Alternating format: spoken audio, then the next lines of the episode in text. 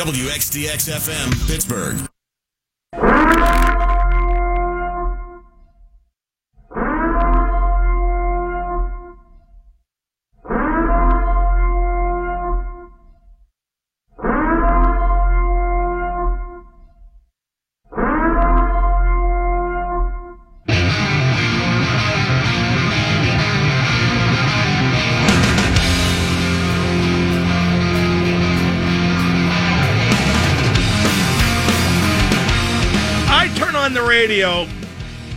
I hear Pittsburgh being rallied against Le'Veon Bell because that's the easy way. But there are two sides to this story.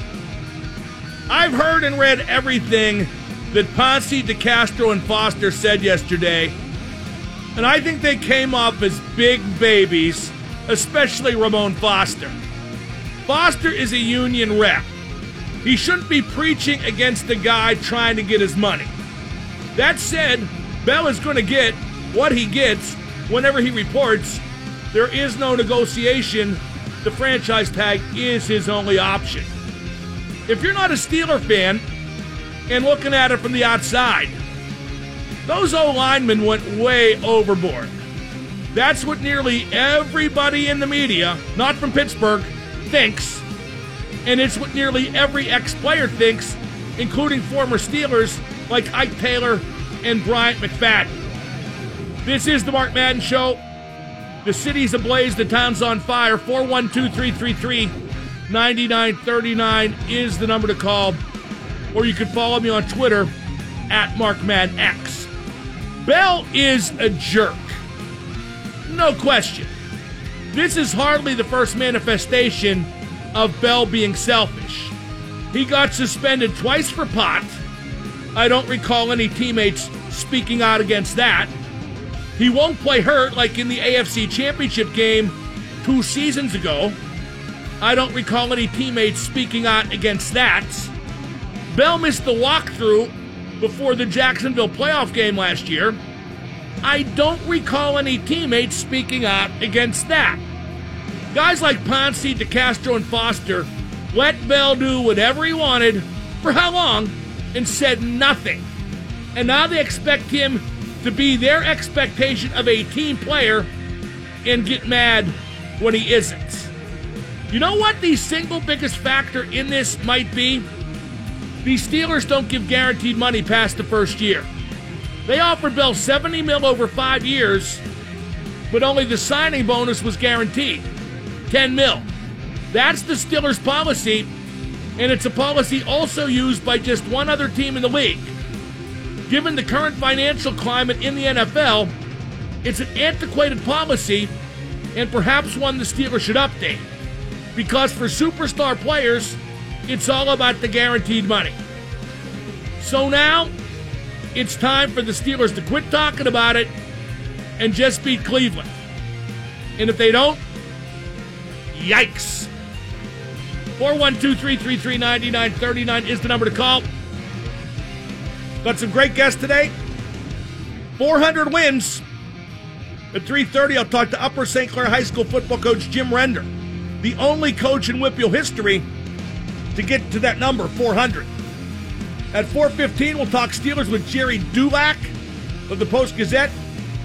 Then at 5:15, we'll talk to Ralph Cindrich, former player for Pitt and the NFL, now a successful sports agent. We'll get his viewpoint on what's going on with Le'Veon Bell. That's Ralph Cindrich at 5:15.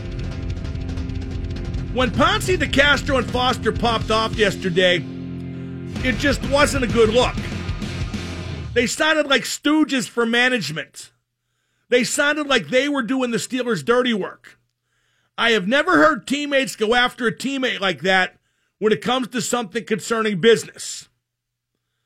Uh, Bell posted the date 9 9 18 on social media a while back and said just be patient. 9 9 18, of course, the date of the Steelers' opener at Cleveland. So he definitely implied he'd be there for game one, but a lot has happened since then, not least being the Gurley contract. Besides, a post on social media is not a blood oath. The nation that Bell needed to keep his teammates posted regarding uh, when he would report and what he'd be doing, uh, that's just laughable. He's not an employee right now. He's not a teammate right now.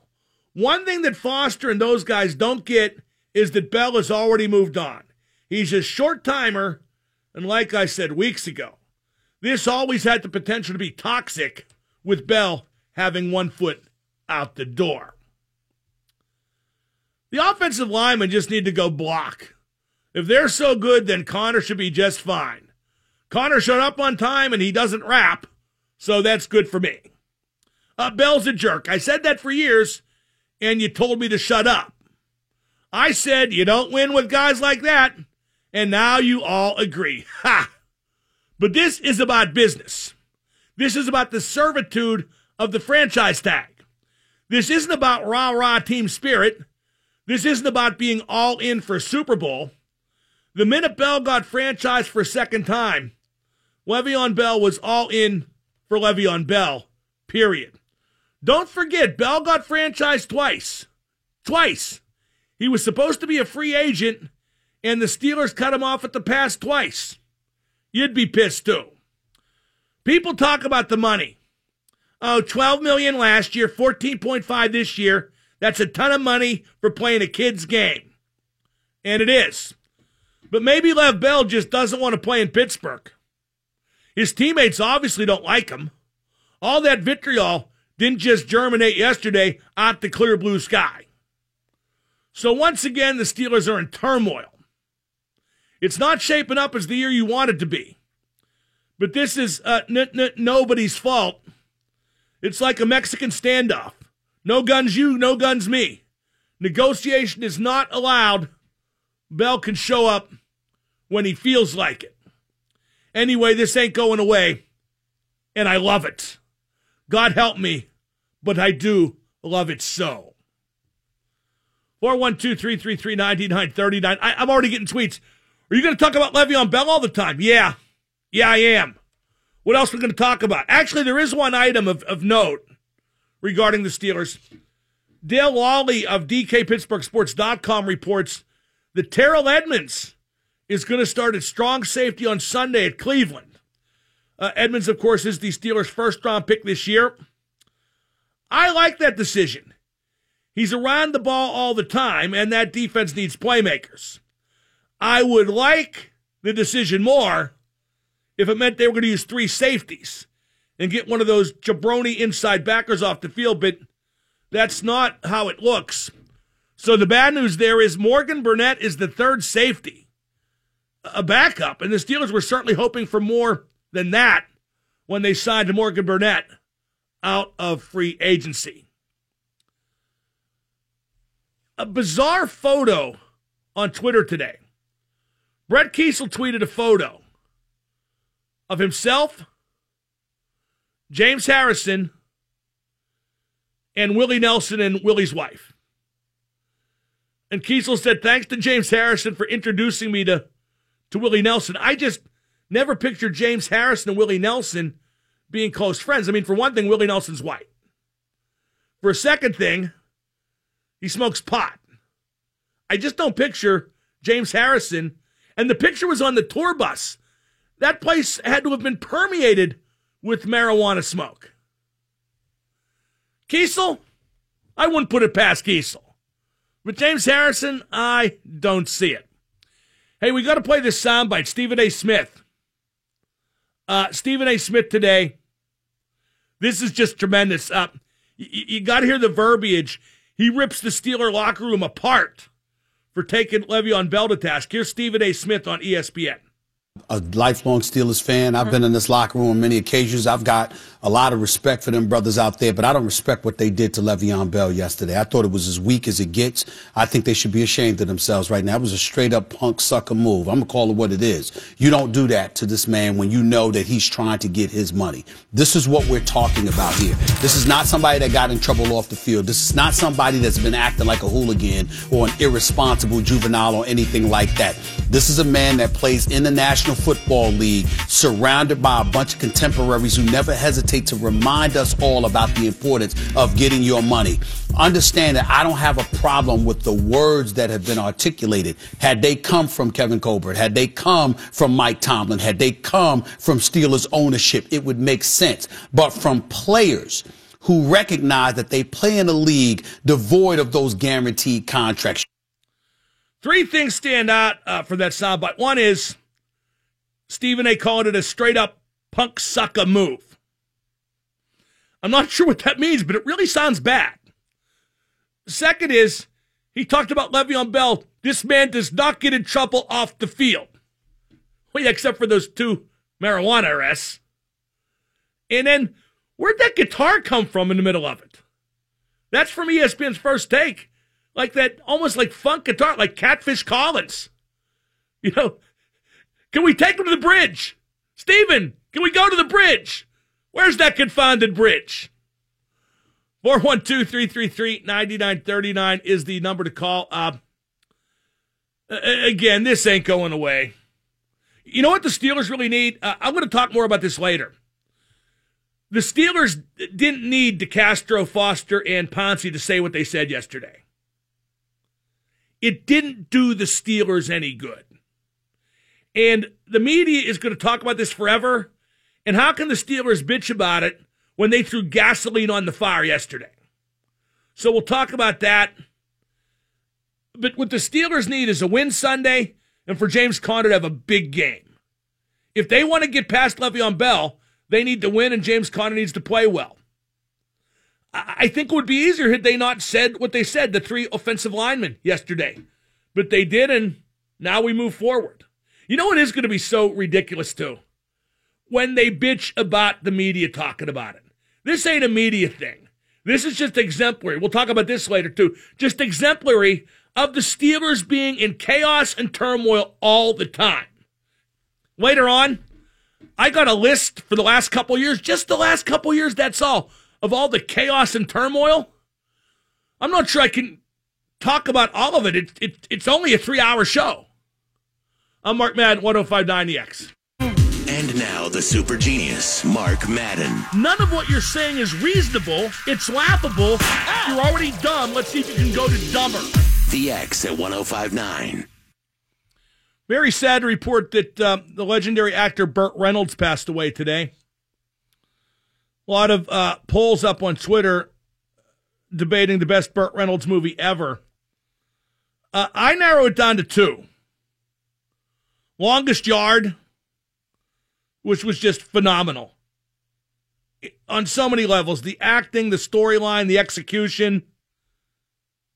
Burt Reynolds was easy to imagine as the football star gone bad. So I would rank Longest Yard number one. I would rank Boogie Nights number two because that presented Burt Reynolds as he was at the time. He had kind of gone to seed, past his prime. Jack Horner was kind of the porn version of the real life Burt Reynolds, but uh, Burt was so great in that movie, and, and, it just gave him a lot of credibility late in his acting career that uh, I think he deserved. And after that, Deliverance was just brilliant. Here's a movie that had an ensemble cast. I thought Burt Reynolds was great in, and it's a great movie as well. Mystery Alaska. He played the judge, wound up coaching the mystery team in the game against the Rangers. So uh, Burt Reynolds will be missed. I'm a big fan of his work. He wasn't Laurence Olivier, but he was like a sex symbol. He could do action parts. He could do romantic parts. Just a, a very versatile star. And uh, he will be missed. 412 333 9939. Getting back to the Lev Bell situation, here's one thing to remember the Steelers could afford to pay Bell what he wanted.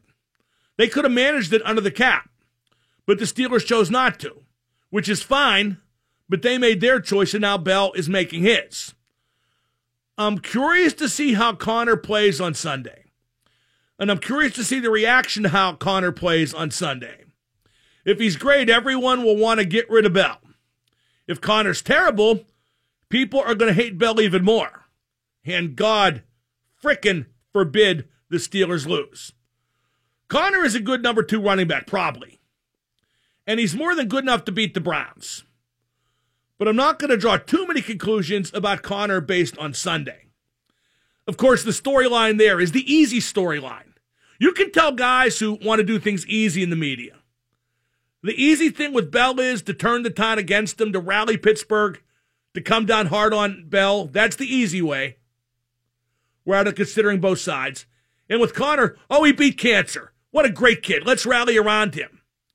Having beat cancer will do him no good on Sunday or in his NFL career. Now he's either good or he isn't. Uh, but as far as rallying the city against Bell, where were you when I did it? I've been saying for years you don't win with a guy like that. The fans in this town are as bad as Pouncey, Foster, DeCastro. You stood by and ignored all the nonsense Bell pulled in the past, but this time he went too far, in your eyes, because it might mean winning less games. Your outrage now would be more palatable if you had expressed it about Bell in the past. Sunday is a crapshoot now. AB and Ben might well be rusty. That Steelers defense isn't very good. The line got cut in half from seven to three and a half. It's going to be a tight game. This is totally taking the focus off Pitt and Penn State, or as I like to call it, the tailgate party posing as a football game. You know, it was a big turning point with Bell for me when he missed the walkthrough before the playoff game against Jacksonville last year. That showed that he had already checked out of Pittsburgh, and nothing bad that's happened since then should even remotely qualify as a surprise. Let's go to Frank in the car. Frank, you're on with the super genius. How you doing? Great. Hey, um, here's my question about Bell. I thought the Steelers should have did a sign and trade right after they couldn't sign him to see if his agent can do that. Is it still late to do that now, or can they well, they could they could trade him, but he would have to sign the franchise tag. He could not agree to a multi-year deal with another club. And I've been told the Steelers aren't going to trade him. They're not going to rescind the franchise tag. They're just going to ride this whole thing out with him. Uh, I think that's a mistake because, like you said, his foot's already out the door. So I, if he can get a number one, well, it, it, it, what was a mistake was letting it get to this and never anticipating for a second that it might get to this. One thing Steelers management ownership deserves credit for. They clearly were blindsided by this. Not just the players and coach, but management and ownership. And they should not have been blindsided by this. You have to be prepared for every possibility. You have to have a feel for where a situation like this is headed. And the Steelers' ownership and management obviously did not. Let's go to Grant on 79. Grant, you're on with these super genius. Hey, Mark. Uh, nice talking to you. You know, you took the words right out of my mouth. How complicit is Mike Tomlin and Kevin Colbert for not? Oh, I don't think Mike Tomlin's complicit at all. I think he said the right thing since this situation uh, came to pass earlier in the week. I, I thought Tomlin said what needed to be said at the press conference, even if even if not mentioning his name in the opening remarks was was a little bit transparent. Uh, I, I will say though that Colbert and ownership should have seen this as a possibility, and maybe they should have traded him. Well, what about Tomlin getting in front of this with his guys and telling them, hey, you know, eh, you're going to face. When's the last time Tomlin got in front of anything with his guys? When's the last time Mike Tomlin uh, made his players say what they should? That's my point. Exactly. Well, well hey, I, I'm Tomlin is not a disciplinarian. His teams lack focus. They've underachieved badly in the playoffs in the Bell, Brown, and Ben era. But we can say that till we're blue in the face, it's a waste of time because he has a job for life. Real quick, let's go to Zach. Zach, you're on with Double M. Hey, Mark. What's up? Hey, uh, do you think that like Le'Veon Bell, like I know that like Pittsburgh fears like uh, uh, another uh, team like New England grabbing him. But do you really think that like Belichick being the coach that he is and in control of his team, do you think that he would put up with the annex of Le'Veon Bell? Like, would he invite that into his? I don't think? Le'Veon Bell would dare perpetrate those antics in Bill antics in Bill Belichick's locker room. I think a lot of Steelers act like they act because they know they can get away with it playing for Mike Tomlin do, do you think like Le'Veon Bell was very similar to like the, the, the like how Dez Bryant is though? Do you think a lot of teams are like kind of staying away? Hey, your phone sucks. Goodbye. Uh, I, I can't compare Le'Veon Bell to Dez Bryant. Dez Bryant's a career underachiever as a wide receiver. Le'Veon Bell is a very much in demand running back who's still, if not smack dab in the middle of his prime, not too close to the end of it. Then again, all them carries. You never know when that takes its toll in a finite way. Uh, Mike Tomlin said today, by the way, regarding uh, yesterday, Bakari, the agent, said he'd like to know how the Steelers intend to use Bell. And Tomlin said today, I don't communicate with agents on how I use players. I communicate with players. But he would not say if Le'Veon Bell had asked that. Uh, here's the thing once they sign Bell, they're going to load him up with, with carries, with touches. You know, I think that's, I mean, even more so because it's their last year with him. By the, by the way, here's, here's a development, too, that, that a couple people brought up on Twitter. Bell probably needs to join the team for the last eight games just to be sure. Because the Steelers technically could put him on the exempt list the first two games he's here, and those don't count toward an accrued season. So if he showed up for game number 11 and they put him on the exempt list, they could franchise him again next year. Well, they still could do that, but, but in this case, this year wouldn't count. But that said, do you think the Steelers really want to do that? Keep him around against his will for third year? I think they'll be very content with him leaving when Le'Veon Bell does leave. Up next, he got his 400th win last Friday against Peters Township. The only WPIAL football coach to do that. He's the first, he'll be the last too. That's one thing we'll talk about. From Upper St. Clair High School football, it's Jim Render next on 1059.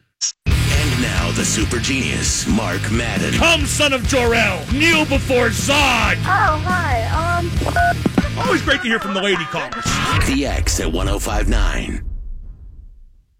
My guest right now is the only football coach in WPIAL history to win 400 games from Upper St. Clair High School.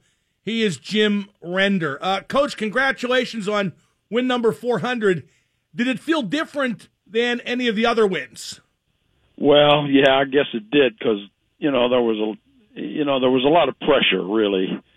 Uh, the media was all there, and uh, my sons had flown in from New York and Cleveland, and there was just a lot of unwritten pressure, and and uh, you know in the fourth quarter we could have lost uh, the kids uh, fought hard and rose up and intercepted a pass, and we punted them deep into the their own territory. So, it, it, it, you know, it was just a tenuous situation. Glad glad we got the win. The kids were great, but it's over. That part's over. Well, I'm I'm sure you're relieved by that, but not too relieved because you want to win every game. And Mike White, writing in the Post Gazette that you're a sore loser. Do you think that's why you win so much, Coach? Is there a fear of losing? Well, there is a fear of losing. Uh, you know, I read one time uh, a quote by Al McGuire who said something to the effect that sometimes you build a monster and it winds up swallowing you. And uh, so, you know, there's times that where you know that I am coaching out of the fear of losing, or on the other hand, when we win I don't always enjoy the victories as much as I should. So. Well, in that vein, do you enjoy coaching as much as you did? Because that goes beyond the winning and losing. Obviously, there's the teaching, uh, there's the daily grind. I'm sure you appreciate that still. I, I, the journey's always fun, and uh, uh, I, I have some players right now that that I really like as individuals, and uh, so that you know, and they're a good core group. They're close to one another. They're very respectful of the coaches, and they want to learn and they want to win. So that that really helps. Now, how good is this year's team? You're you're two and zero oh and ranked third in in WPIAL Class Five A. So I I don't think you're going to go two and eight. Well, I hope not, because that would kind of ruin the 400 win thing, wouldn't it? It very definitely. I would be a miserable person. and uh, but you know, we're we're playing with a little target on our back every week, and uh, some of that is the tradition, and and some of it, you know, is whatever. But uh, you know, we're playing Baldwin this week and and I know this is a big game for Baldwin, and they've got they've got a better team than normal, and they've got some skilled kids that are excellent.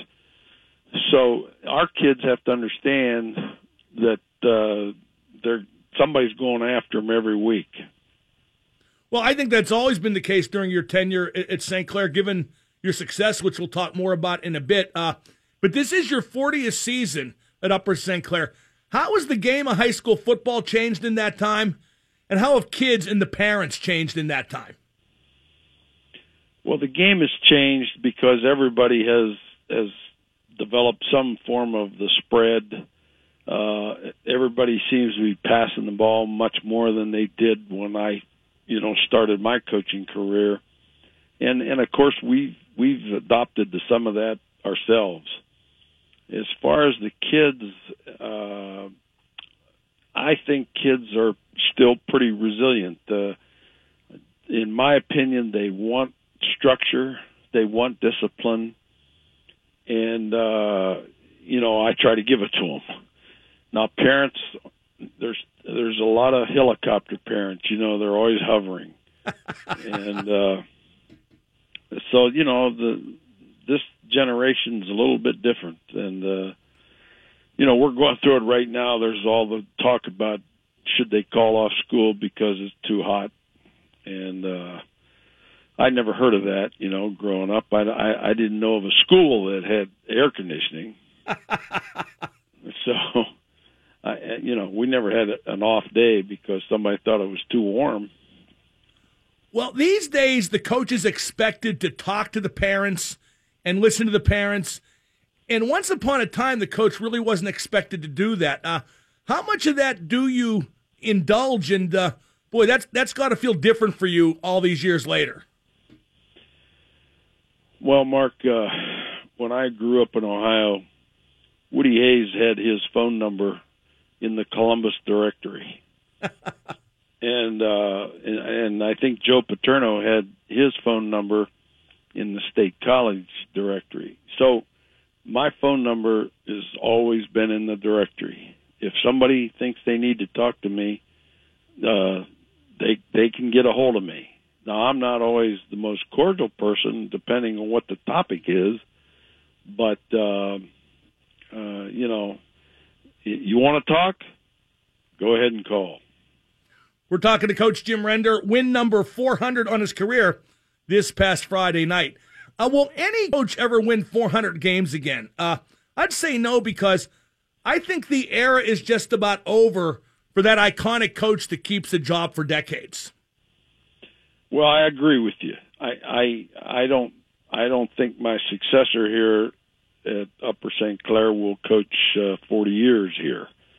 Uh, it just seems like that's the nature of the beast, and uh, uh, a lot of young coaches with young wives. The young wives don't don't want them uh, away from home that much. So, uh, you know, I read your column the other day uh, about uh, that fact, and I, you know, I tend to agree with you. It's uh, it's a tougher environment than when I started, and uh, you know, to to go that long would be kind of difficult. Now, you've won five WPIAL titles and two state championships. Uh, does that meet what you think you should have uh, accomplished at St. Clair, Coach? Because Upper St. Clair has always been a higher classification school, and boy, there have been some awful good teams come down the pike during your time there. Well, I'm yeah. First of all, you know, we elected uh, not to participate in the first state championship in 1988. Right, right. Central Catholic filled in. Yes, so we you know, at least on paper, we should have won the first two, and and that would have, of course, given me three. But um, uh, it, it's uh, you, you're right that there's a lot of uh, a lot of competition out there, a lot of quality football programs, and in my case, I've been blessed. You know, I've had a lot of uh, great kids.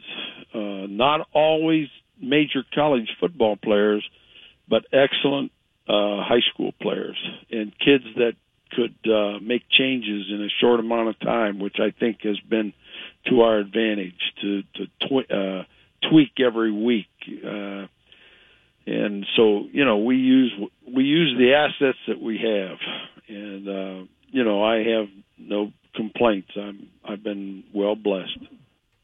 Wh- which team was your best ever? If you had to pick one, Well, you know, you're putting me on the spot there. That- that's what I do, Coach. Come on. if I say 1989, the the 2006 group's going to be upset. But I will tell you this about the 1989 team: they were the first team in the state of Pennsylvania to win 15 games, and they those guys are still very very close to one another uh, today, and I still keep in touch with a lot of them. And uh, you know, I see them. You know, like Doug Whaley and Kevin Orie were here last uh, Friday, and uh, so I guess I have to admit that I'm a little uh, partial, you know, with those the guys, the older guys from '89. Mike Quealy was here too. Mike Quealy intercepted a couple of passes in the WPIAL championship game in 1989. So it was, uh, you know, it's it, that's been a special group, and uh, and everybody I think everybody knows those guys uh, uh, would agree with that. Phil Dunn, you know, works for the Mascaro Corporation. The Mascaros, three of the Mascaros played for me, and and uh, Phil was a heck of a football player. Now, so they're they're kind of on the special category, I guess. Now, now, now, here's another tough one, Coach, to put you on the spot. Who's your best player ever? I think I know who you'd say, but I'm going to let you say it. You know that you're you're trying to get me to say Sean Lee. That's right. And if I say it, uh, well, the proof's in the pudding for a person to be Yeah, it sure is, isn't it? State and a captain of the Dallas Cowboys. So that's you know it's easy to say, you know. But I've had you know I've had some excellent excellent football players here. You know I mentioned Whaley. Whaley was the Quad A Player of the Year in 1989, and. uh uh, you know, Kevin Orie went on to play uh, professional baseball uh, for the Chicago Cubs, and then and then you know Cullen Hawkins is our all-time leading scorer, and he he was the fullback behind uh, Michael Vick at Virginia Tech, Nicky Cullen was is in the record books at Virginia Tech, and uh, the Hondrew brothers uh, that were just excellent players here at St. Clair. So I'm not going to just say Sean Lee and forget it. Uh, Well, the reason I said Sean Lee, and like you said, Coach, his uh, accomplishments speak for themselves. But whenever I saw him play for Penn State, and even now for Dallas, he still to this day just looks like a Jim Render football player. He just exemplifies the way I think you want guys to play. well, yes, he does exemplify how I want players to play.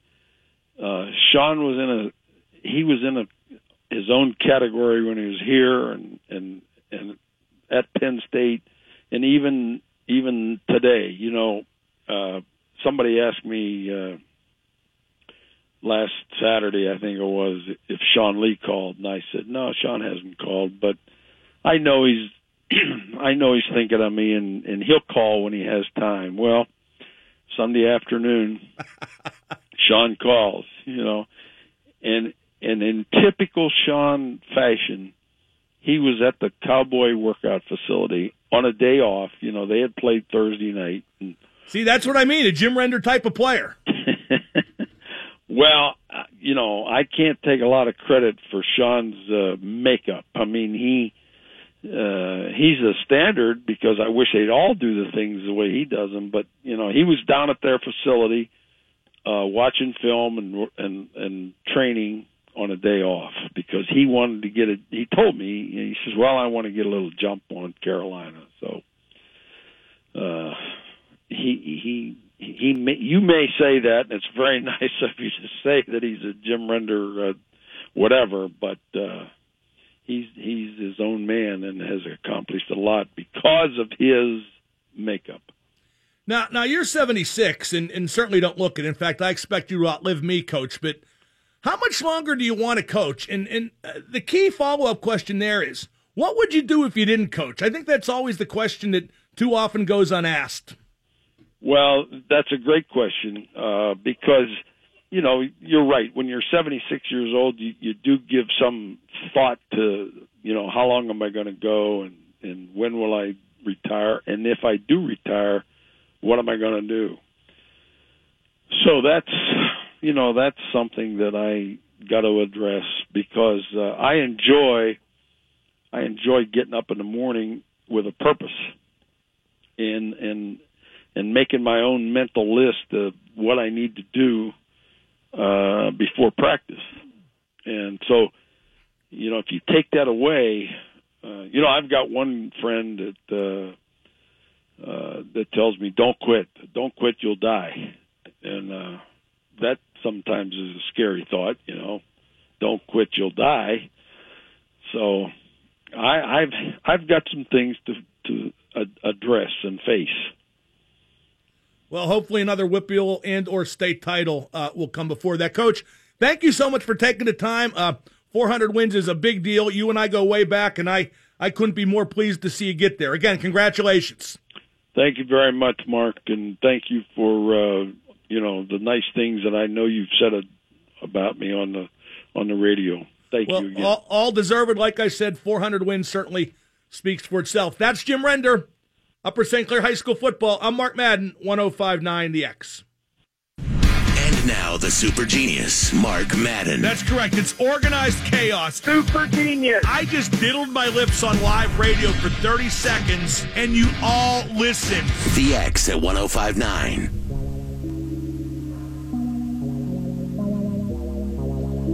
Here's the headline at Deadspin.com.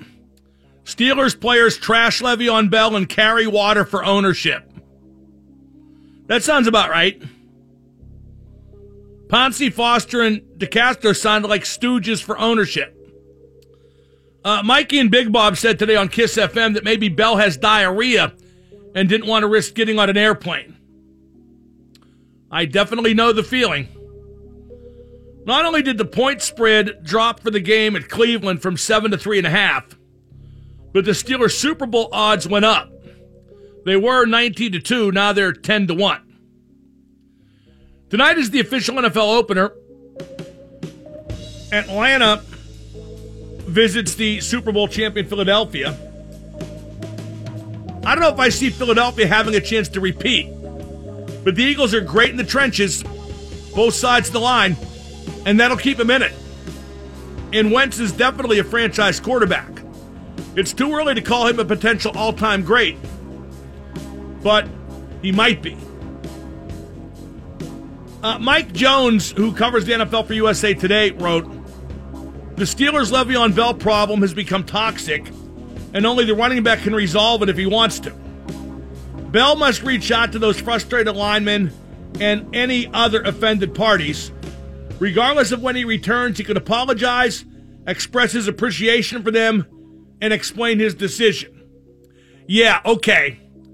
Uh, question, Mr. Jones, what exactly is he apologizing for? He's not under contract, ergo he doesn't have to be there. What, he has to check in with, with DeCastro, Pouncey, and Foster? Mom, dad, and the funny uncle? Make sure they know where he is all the time? Don't miss curfew. Don't hang out with the bad kids. We need to know what you're doing. F that. No quarter brought to you by CW Electrical Services. Make the switch at CWElectricalServices.com. It's going to be amazing when Bell does return, which he will eventually, in week 12. What the locker room's going to be like, I can't imagine. Actually, I can. I bet they welcome Bell with open arms. But if the Steelers are doing well, and James Conner is doing well, then Tomlin is going to make Bell the backup. And Bell won't care. Because the idea of all this was to sustain less wear and tear. Uh, Ike Taylor, Brian McFadden, Maurice Jones Drew, Brandon Stokley, all ex players, a couple ex Steelers in there, came out on Bell's side.